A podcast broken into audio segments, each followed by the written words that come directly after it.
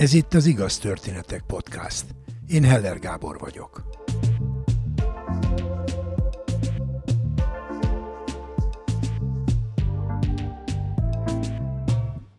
Egy éles helyzetben, amikor nagy a tét, és szemben találod magad egy nálad nagyobb hatalmú, fontosabb emberrel vajon eszedbe jut-e az a közhelyes mondás, hogy aki mer, az nyer. Pedig ha merész vagy, utólag könnyen belátod, érdemes volt kiállni magadért. A mai két történet erről szól. Először Huszár Viktor, a Techból egyik kitalálója mesél arról, hogyan sikerült szintet lépnie ennek az új sportnak a népszerűsítésében az egész világon.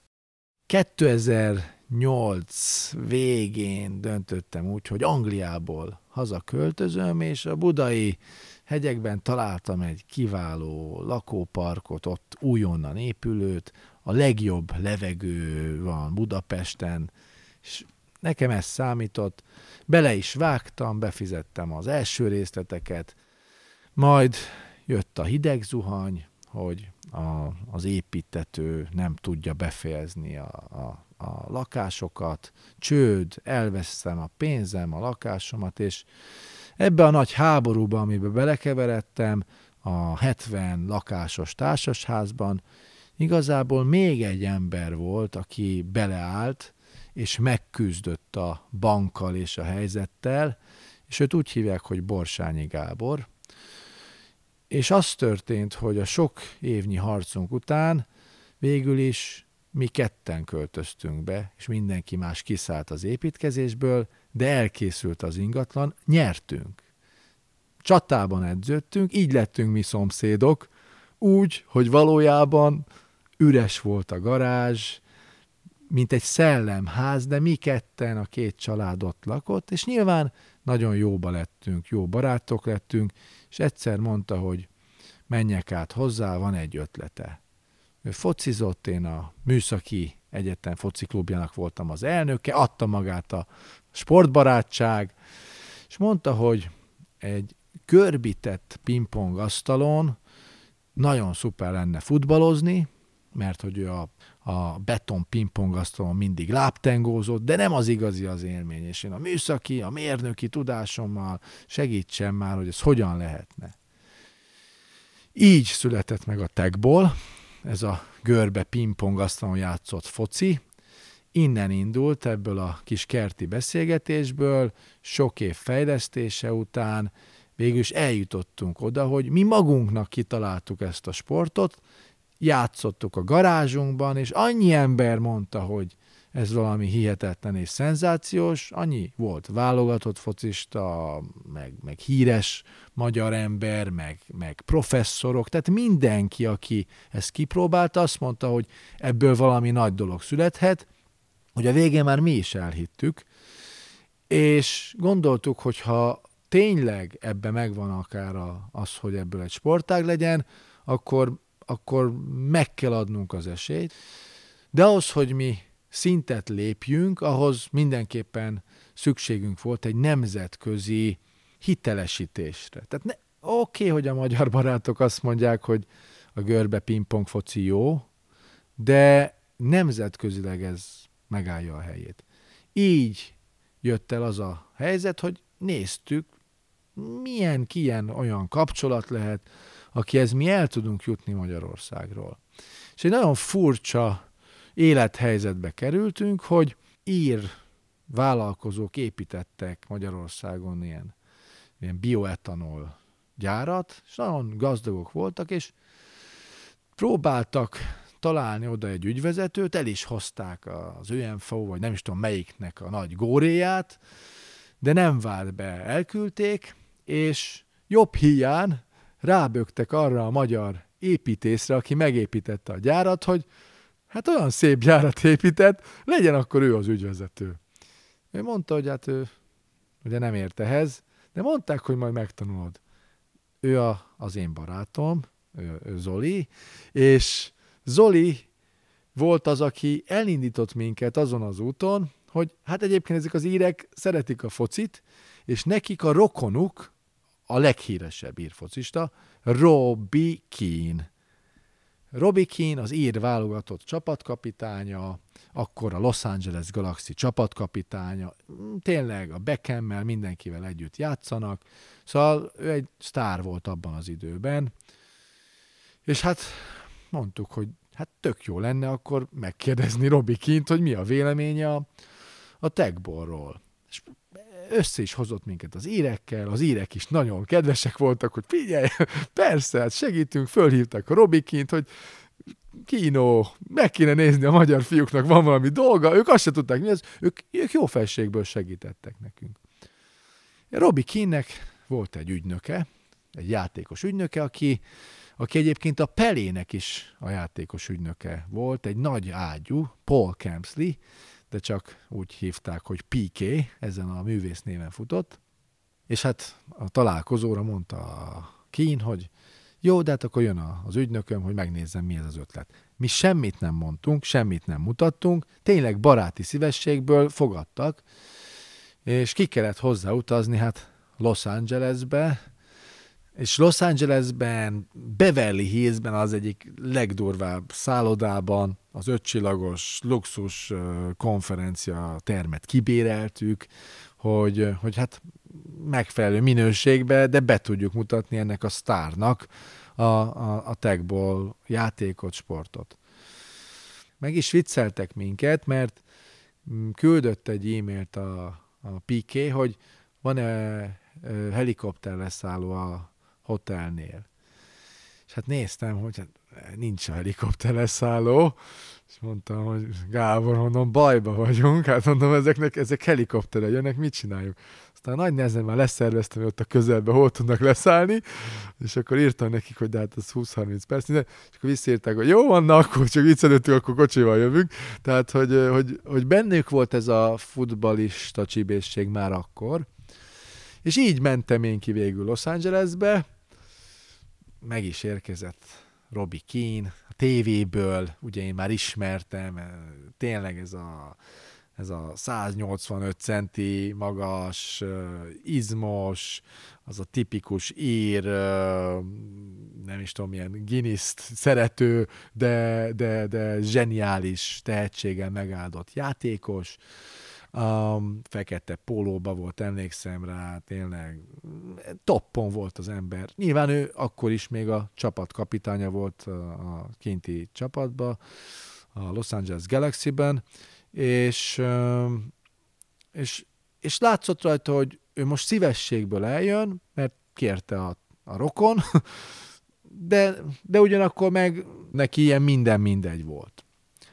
És megjött vele Paul Kemsley, Piqué, ugye a nagy ügynök, a nagy menedzser, hát Pelé menedzsere, aki nagyjából, hát talán megütötte a 155 centit, természetesen ez, ez, egy, ez azért a túlsúlyjal együtt volt, tehát hogy nem is tudom, hogy mi lenne jó, jó szó rá. Talán ez a, hát ilyen ez a döbrögies volt, nem, ilyen, ilyen fosztányos, rövidújú ingbe, alatta valamilyen világos szürkép póló volt, tehát nagyon bennem él ez a, ez a karakter, ez a látszik, hogy végig szivarozza az életét, borostás, kicsit igénytelen haj, de, de már ő úgy jött be, hogy ő a főnök.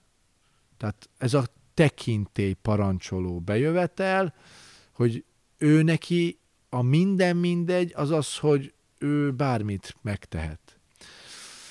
Egyébként ugye PK volt, aki a Robi Keane-en, a Pelén kívül az angol válogatottnak volt a, a menedzsere, tehát a nemzeti csapatnak, a, a Steven Gerrard, millió hírességnek. Tehát, tehát döbbenetesen komoly foci kapcsolati tőkéje volt, de, de nem csak foci, a One Direction, meg egy híres zenekarokat, tehát hogy, hogy ő benne volt ebbe a, a, a pop szakmába, nevezzük ezt annak, és Piqué a maga módján szintén egy sztár volt, így a játékos ügynökségben egy, egy kiemelkedő név.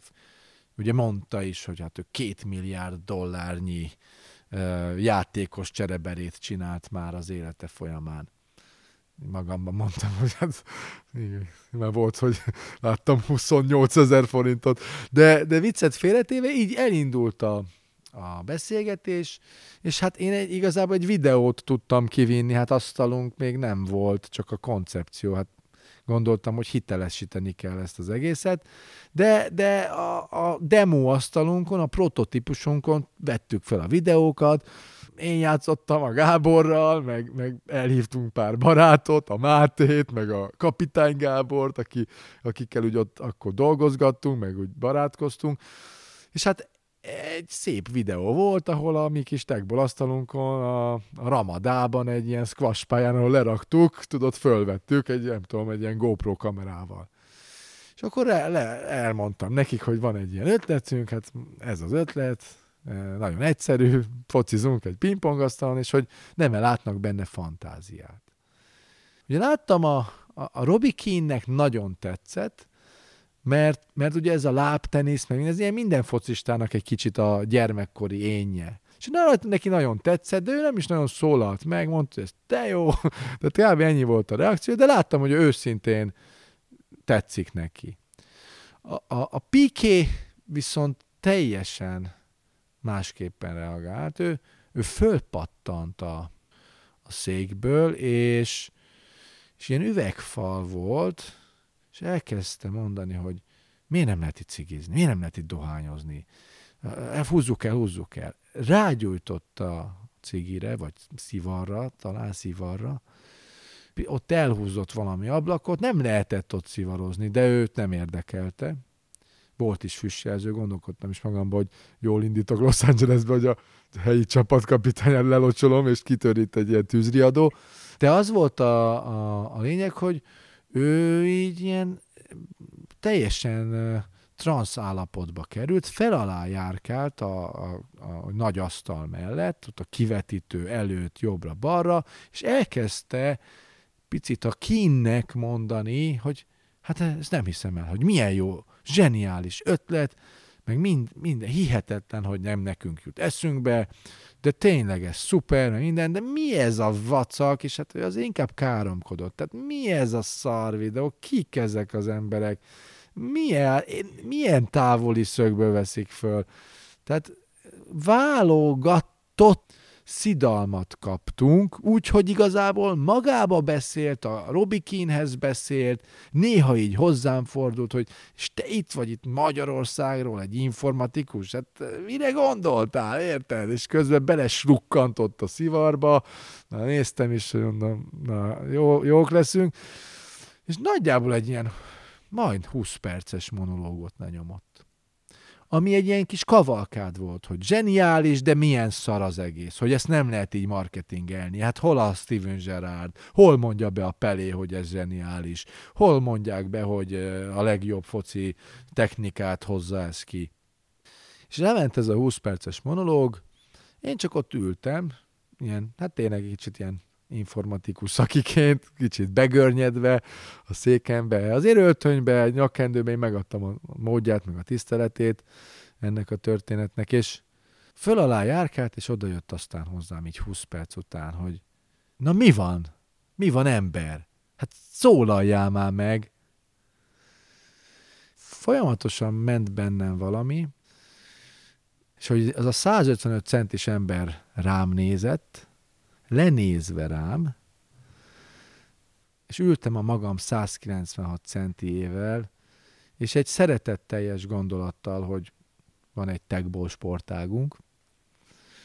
Valamiért én csak annyit tudtam mondani neki, hogy fölnéztem rá, hogy te egy hatalmas nagy fasz vagy.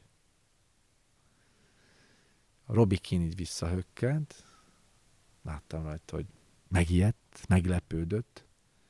Az emberünk is visszahőkölt, meglepődött. Egy pillanatnyi csend volt, rám nézett mélyen a szemembe, aztán egy akkora, de egy akkora vállast kaptam tőle, hogy még ma is sajog, és szinte az arcomba közel jött, kb. 20 centire, rámutatott, és azt mondta, igen, bazd meg, én egy hatalmas fasz vagyok. Szeretnék veled dolgozni.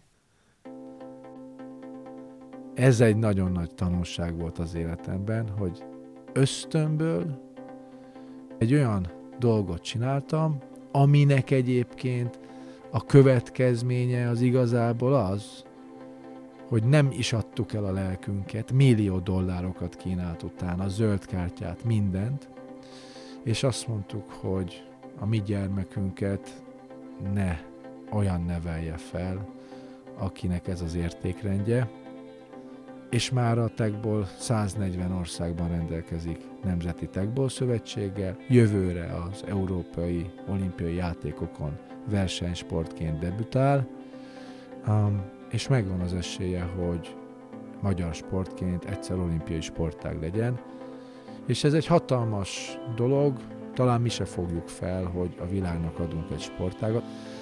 A mai napig jó érzés visszagondolni arra, hogy diplomácia ide vagy oda, udvarias megjelenés ide vagy oda, ott az a szabadság, ami, ami egyszerűen átölelt engem, az nem tudott rosszat tenni. Tehát éreztem, hogy én bárhogy bármit fogok most csinálni, az egyébként jó lesz. Ez viszi végig a techball történetét.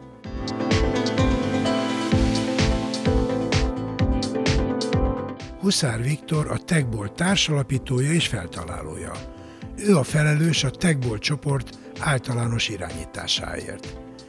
Informatikus, aki magyarul és angolul is publikált kiberbiztonságról és a mesterséges intelligenciáról. Két játékfilmnek volt a producere, ezen kívül a Megoldás Mozgalom alelnöke. Milyen merészség, sőt pimasság kell ahhoz, hogy egy kezdő 20 éves gyerekorvos megkérdőjelezze a főorvos diagnózisát. Sőt, ennél tovább megy, és egy alternatív kezelést javasol. A pakliban persze benne van, hogy leég, megszégyenül. Dr. Vörös András emlékszik vissza egy esetre. A 80-as évek végén végeztem az orvos egyetemen. Ez az az időszak, amikor még ugye se internet nem volt, sem külföldi szakfolyóiratok nem voltak elérhetők az átlag orvosok számára se. Amikor ö, a honvédség kapcsán, ugye mert sorkatona voltam orvosként, elkerültem a budapesti Tiszti kórházba, az Alkotás úton, ami egy gyönyörűen felszerelt, nagyon szép kórház volt, és ott volt egy gyerekosztály, ott sikerült sorkatonaként dolgoznom, majd ott fogtak civilként, és a gyerekosztályon a Mokúj Zita főorvosnő osztályán kezdtem dolgozni, ahol elsősorban koraszülöttekkel foglalkoztunk, de érdekes módon egy szemlélyes barátság kapcsán egy alattam járt egyetemista lány, barátom megkért, hogy az ő családjában van egy kislány, aki már 14 éves, és nem növekszik, nincsenek szekunder nemi jellegek, hogy ki tudnám-e deríteni, és hogy próbáljunk segíteni a kislánynak, így beajánlotta a gyermeket hozzám, és hát felvették az osztályra, ugye logikusan hozzám került, egy éves orvos voltam, nagy lendülettel a tankönyv szabályai szerint elkezdtem kivizsgálni a gyereket, és akkor jelent meg, mint diagnosztikus lehetőség a CT komputertomográf, és a agyalapi mirigyet is vizsgáltuk, hogy az ott levő agyalapi mirigy hormonháztartási regulációja kimutatható-e. És hát nagyon érdekes módon, aki leírta a, diagnózist a, a CT leletező orvos, az odaírta a diagnózisba, hogy valószínűleg malignus, rosszindulatú elváltozása az agyalapi mirigyben. Ugye ez egy új diagnosztikus lehetőség volt, ugye mivel gyerek sokkal kevesebb van, talán a gyerek gyakorlat is sokkal kisebb volt, tehát még kevesebb tapasztalat volt e tekintetben a, a diagnózisok felállítására, és hát eléggé sokkolottunk. A főorvosnő meg azt mondta, hogy oké, okay, amerikai úti idegsebészet, azonnal operáció, ki kell venni ezt a szabályzó rendszert, amit tulajdonképpen a teljes hormonháztartását az adott egyednek befolyásolja. Tehát ha itt műtét történik, bármennyire is igyekeznek pontosan műteni, de gyakorlatilag, mivel ez egy nagyon kis területen különböző lebenyei vannak az agyalapi mirigynek, megsérülhet úgy, hogy gyakorlatilag minden hormon szabályozása a gyereknek megsérül, és ez gyakorlatilag jelentheti azt is, különösen lánygyermeknél, akiről szó hívjuk Melindának a kislányt, hogy soha nem lesz ciklusa, azaz nem lesz felnőtt nő, nem fog családot tudni alapítani, pontosabban gyermeket vállalni az élete során, ami azért sok nő számára egy fontos ö, életfeladat. És mivel nekem egy barátom ajánlotta a beteget, számomra ez különösen fontosnak tűnt, hogy ne rutinszerű megoldások legyenek, és ne a sima egyszerű tankönyv szerint és egy leírt CT lelet alapján kerüljön egy olyan műtétre sor, ami ilyen végletes megoldáshoz vezetne. Fura volt, mert ugye az összes többi adat alapján, amit kivizsgáltunk, ez lehetett egy sima pajzsmirigy elégtelenség, alulműködés, aminek nagyon egyszerű megoldása van, be lehet vinni napi egy tablettával azt a hormon mennyiséget, amitől ezt a problémát, hogy mondjam, orvosolni lehet gyakorlatilag egy-két héten belül. Úgyhogy akkor, ugye, ahogy említettem, nem volt internet, bementem az egyetem könyvtárába, és azt próbáltam eldönteni, hogy mekkora valószínűsége annak, hány olyan esetet írtak le, ahol a szabályzó rendszernek a kóros, rosszindulatú elváltozása együtt van ugye a pajzsmirigy alulműködéssel egy adott gyereken belül, és hát amennyire utána tudtam nézni, egy darab esetet nem írtak le. És akkor én visszamentem a főorvosnőhöz, és próbáltam neki mondani, hogy, hogy talán ezt meg kéne gondolnunk, hogy erre a műtétre szükség van-e. Nem volt az elfogadottsága az ötletemnek százszázalékos. Helyette inkább, hogy úgy a napi szinten feszültség keletkezett köztünk, olyan szinten is, hogy ha egy lázlapon nem piros ceruzával írtam be, akkor a nagy viziten a főorvosnő ezt kifogásolta, és egy ilyen alkalommal én kifakadtam, hogy talán a piros ceruza kérdésnél sokkal fontosabb egy ember élete. Kiderült, hogy egy konfliktus helyzetbe kerültem a főorvosnővel, aki különben a klinikáról jött, tehát a budapesti Szemelweis Egyetemen a gyerekklinikán dolgozott, elismert szaktekintély volt, én meg egy éve végzett Éppen, hogy csak a katonaságot kitöltött kis kezdőorvos voltam, válaszút előtt voltam, hogy vagy a gyerek érdeke, vagy pedig a helyzetbe való belesimulás a, a megoldás számomra, és én úgy éreztem, hogy ez nem is kérdés. Tehát nekem mindenképp a gyerek érdeke volt szem előtt. Ezért is vállaltam azt, hogy munkaidőn túl bejártam az egyetem könyvtárába, és próbáltam a felelhető irodalom alapján esetet találni arra, hogy ez a két korság ez együtt előfordult-e, leírták-e. De nem. Úgyhogy kifakadva sikerült elérni, hogy a főorvosnő elfogadta, hogy együtt elmenjünk, és hármasba leíjunk az amerikai idegsebészet igazgatójával, ahol is főleg én beszéltem és tettem azt, mert gyakorlatilag az a mentségem is volt, hogyha hülyeséget mondok, akkor hivatkozhattunk az én juniorságomra. Tehát kellő frissességet tudtam bevinni a történetbe, és ami nagyon tiszteletre méltó, egyrészt, hogy a főorvosnő is engedte, hogy oda kerüljek. Ez az ő neki kredit. A másik meg az, hogy az igazgató is meghallgatott engem tojás a fenekemen kezdő orvosként, és végighallgatott, és azt mondta, hogy teljesen logikus, amit mondok. És próbáljuk meg, hogy ő akkor halasztja a műtétet, és csináljuk meg újra a CT leletet három hónap múlva, addig meg adjuk neki a napi egy tabletta hormonpótlást a pajzsmirigyére. Én egy, egy forradalmat éreztem magamba, tehát én voltam a felkelő. Tehát vitt a lendület, vitt a szakmai fejlődés és utána nézés utáni ö, tudásvágyal teli izgágaság a gyerek érdekéért.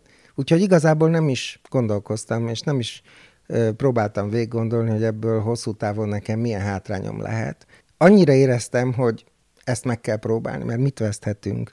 Tehát ha egy gyerek két hónappal később lesz megoperálva, és az segít rajta, az is jó. De lehet, hogy nem kell megoperálni, és akkor nem hozzuk veszélybe. Ezért minden műtétnek van kockázata, pláne az agyalapi miridnél, ahol írtó pici méretek vannak, különböző sejtek különböző hormonokat szabályoznak, tehát az nem igaz, hogy ott nem lehet egy kis bevérzés, egy kicsit mellé vágni.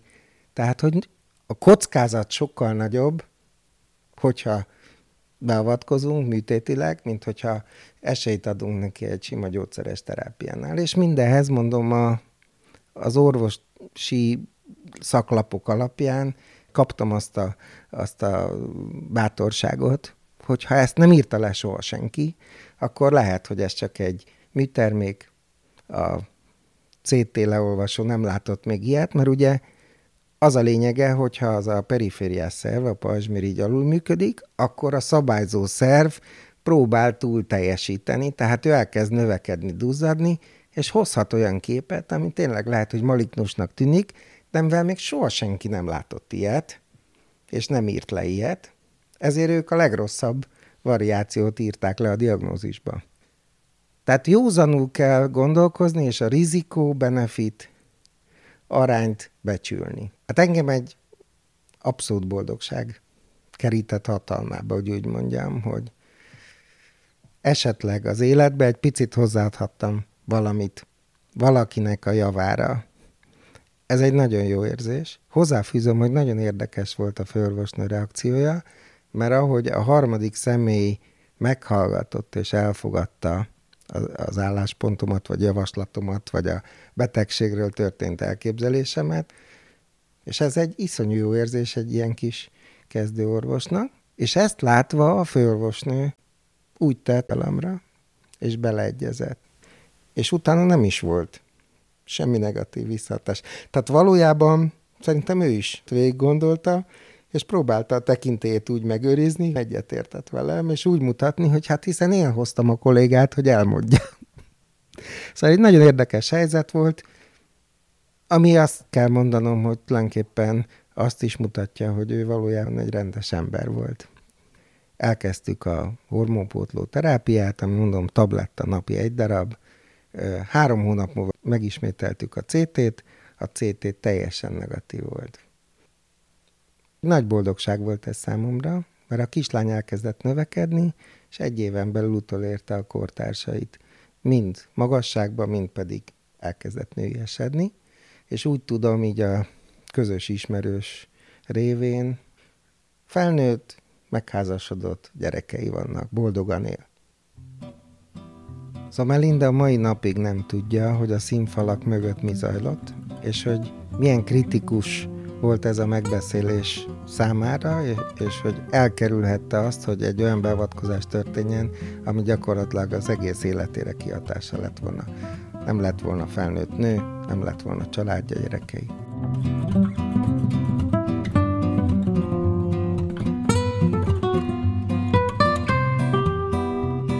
András gyerekszakorvosként végezte el az egyetemet, de hogy maga mondja, Kalandvágya a gyógyszeripar felé terelte, és egy sikeres üzletágat alapított. Kalandvágya abban is megnyilvánul, hogy imád utazni. Kíváncsisága 160 országba vitte el. Az utazás mellett másik nagy szenvedélye a régészet.